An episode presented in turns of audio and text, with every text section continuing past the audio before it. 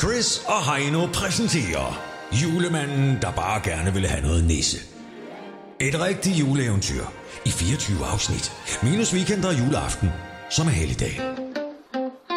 På loftet sidder nisse med sin julegrød, sin julegrød, så god og sød. Han ligger og han smiler, og han er så glad. Åh oh ja, for julegrød, det er hans bedste mad. Julemanden har lige været op på loftet for at kigge.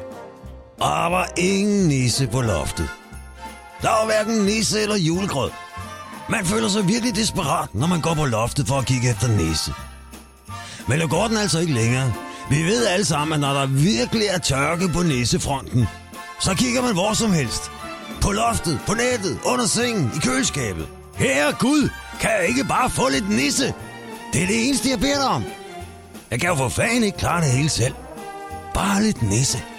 Jeg skal fandme mig have noget filet i dag, tænkte han. Noget dejligt frisk og fiskelugtende filet. Han har ikke fået noget i år. Så det skal altså være i aften, at der falder lidt filet af. Han er i hvert fald klar til at rulle den helt store medister ud. Der er julefrokost i aften, og han skal have medister med. Men han går nu stadig efter fiskefileten alligevel.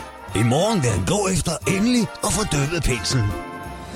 Chris og Heino præsenterer Julemanden, der bare gerne ville have noget nisse. Et rigtigt juleeventyr i 24 afsnit. Minus weekend og juleaften, som er helligdag.